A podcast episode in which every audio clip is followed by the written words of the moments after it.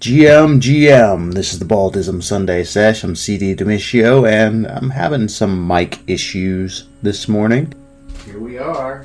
Okay, well, welcome to the Baldism Sunday Sesh. Here's the, the part where I talk a little bit about things, uh, Baldism things in particular. So, the first thing that I want to really dive into is I just got back from this 10 day meditative repeat, retreat, uh, no talking, no tech, uh, Vipassana meditation.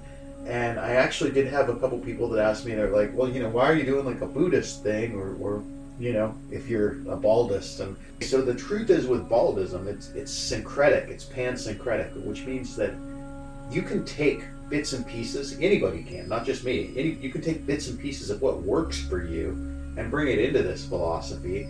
And it all it all works as long as you follow the, the one commandment, which I'm going to talk about in a second, which is just don't be a tox, don't be a dick, don't be a jerk. That's that's the one commandment.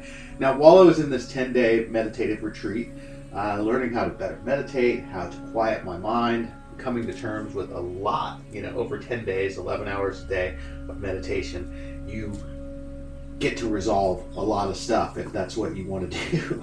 so, over these 10 days, I thought about you know my entire life and everything else. But I also spent a lot of time thinking about baldism. And the thing with baldism that's that's beautiful is that it's constantly open to change. It's liquid and it can it can be changed however you want it to change. That's one of the things about baldism that I really want people to understand is if you don't like something that I say, you don't have to do it. If you don't like something that's written in the Bible, you don't have to do it. If you want to take the whole thing and rewrite it and make it your own, you can do that. You can fork baldism. You can take baldism and turn it into something else, which is what I plan to do my entire life. I plan to fork it, to change it, to like add to it, subtract from it. It's it's a thing that is fluid. That's why the Bible, Bald Jesus Bible, living edition is actually a living document because it changes. Now, the way that we've decided to do that is through the Council of Aiea, but that's not, you know, if you and a group of people decide you want to fork baldism and it to become something else, you can do that. You could you could change it into hairism if you want to. This isn't mine. It's something that I helped bring into the world and something that I feel like is a really powerful gift to the world. But it's not mine. It's yours. It belongs to whoever wants to practice it, whoever wants to be in it, whoever wants to be involved in it. So while I was there meditating, bringing new things into my practice, my daily practice, my living practice, uh, it occurred to me that there's people out in the world named Dick, Richard, and not all of them. You know, Dick Cheney. Obviously, we we know he is Dick, and he's a Dick. But not all of the people named Dick out there in the world are presumably unnice people. And, you know, so it occurred to me, like, okay, that also, you know, if someone is like, if they like the philosophy of baldism, if they like the one commandment of, of don't be a dick, and they find, re- but they don't really want to like tell their like five year old daughter don't be a dick. They shouldn't really have to. There should be a different way that they can say that. So it occurred to me that saying don't be a dick and making that the one commandment was actually I was being a little bit of a dick with that by making that statement, you know. And and another thing is, I hate to admit this, but you know, I was being a little bit of a dick when I made it Bald Jesus because I wanted to be a dick to the Christians because I had a little bit of an axe to grind with a lot of self-righteous, hypocritical Christian people, and it it felt good to me to sort of like, you know, tweak them a little bit to give them a little bit of. Uh, little bit of an electric shock with like bald Jesus. You know, Jesus doesn't have any hair, and to create this sort of like fake Jesus um, that was mocking a little bit their Jesus. So that was also a little bit of a dick move. Um, and so coming back from this retreat, I wrote my I wrote my 10 day thing, which I posted in the Discord and on, on the Substack and things like that. Uh, my Substack, and I've put all that stuff out there, and I got a couple of surprises. So the first surprise that I got was that some of the Vipassana people were offended by my write up. They were like, You weren't practicing Vipassana. You you were doing something else while you were there, you know, and you know, you were basically like masturbating. And I get where they're coming from. Like I spent some time going into places that, you know, other meditative techniques have taught me that I've learned along this like five decade journey of seeking something.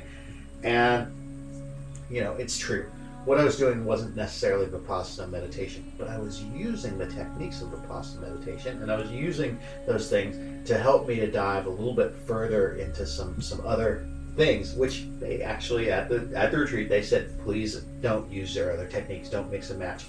So I did, and you know my write up sort of offended a few people. They were nice about it. I mean, they're kind people, but but at the same time, I could tell it was like, oh, okay, you're not really part of our community, which is okay. I'm not a true believer. As I said in that essay, I'm, you know, I'm a religious anarchist and a philosophical Buddhist, and and so that definitely puts me on a different page than anybody that's a true believer of any one sort of sect or creed or things like that. Okay, so there's that. So the other thing that happened, and it was quite a surprise, was so I came back and I changed "Don't be a dick" to "Don't be a tox." You know, and I was like, oh, that's kind of cool. You know, like don't be a toxic person. Don't be toxic to yourself, to other people, to the planet, to the universe in general. Just don't be a tox. I liked it. Uh, I was like, okay, this is good. You know, somebody can say this to their kid. They can put it on T-shirts. You can have it as bumper stickers. You know, it's not necessarily. There's nobody that I know about their names talks, so it's not that. And that felt pretty good. But some people who are, I guess, true believers in bald Jesus, which is awesome. I don't want to discourage anybody from that. And in particular, when I set up the bald Jesus art account, I gave access to a bunch of people. Uh, and uh, one of the people, I'm not going to dox him, but uh, one of the people, I'll just call him uh, Jerry. Jerry, Jerry is a bald Jesus true believer, and he was really offended that that I thought that I could take the, the one commandment and change it to something else, which I get, Jerry. Um, you know who I'm talking to when I say Jerry.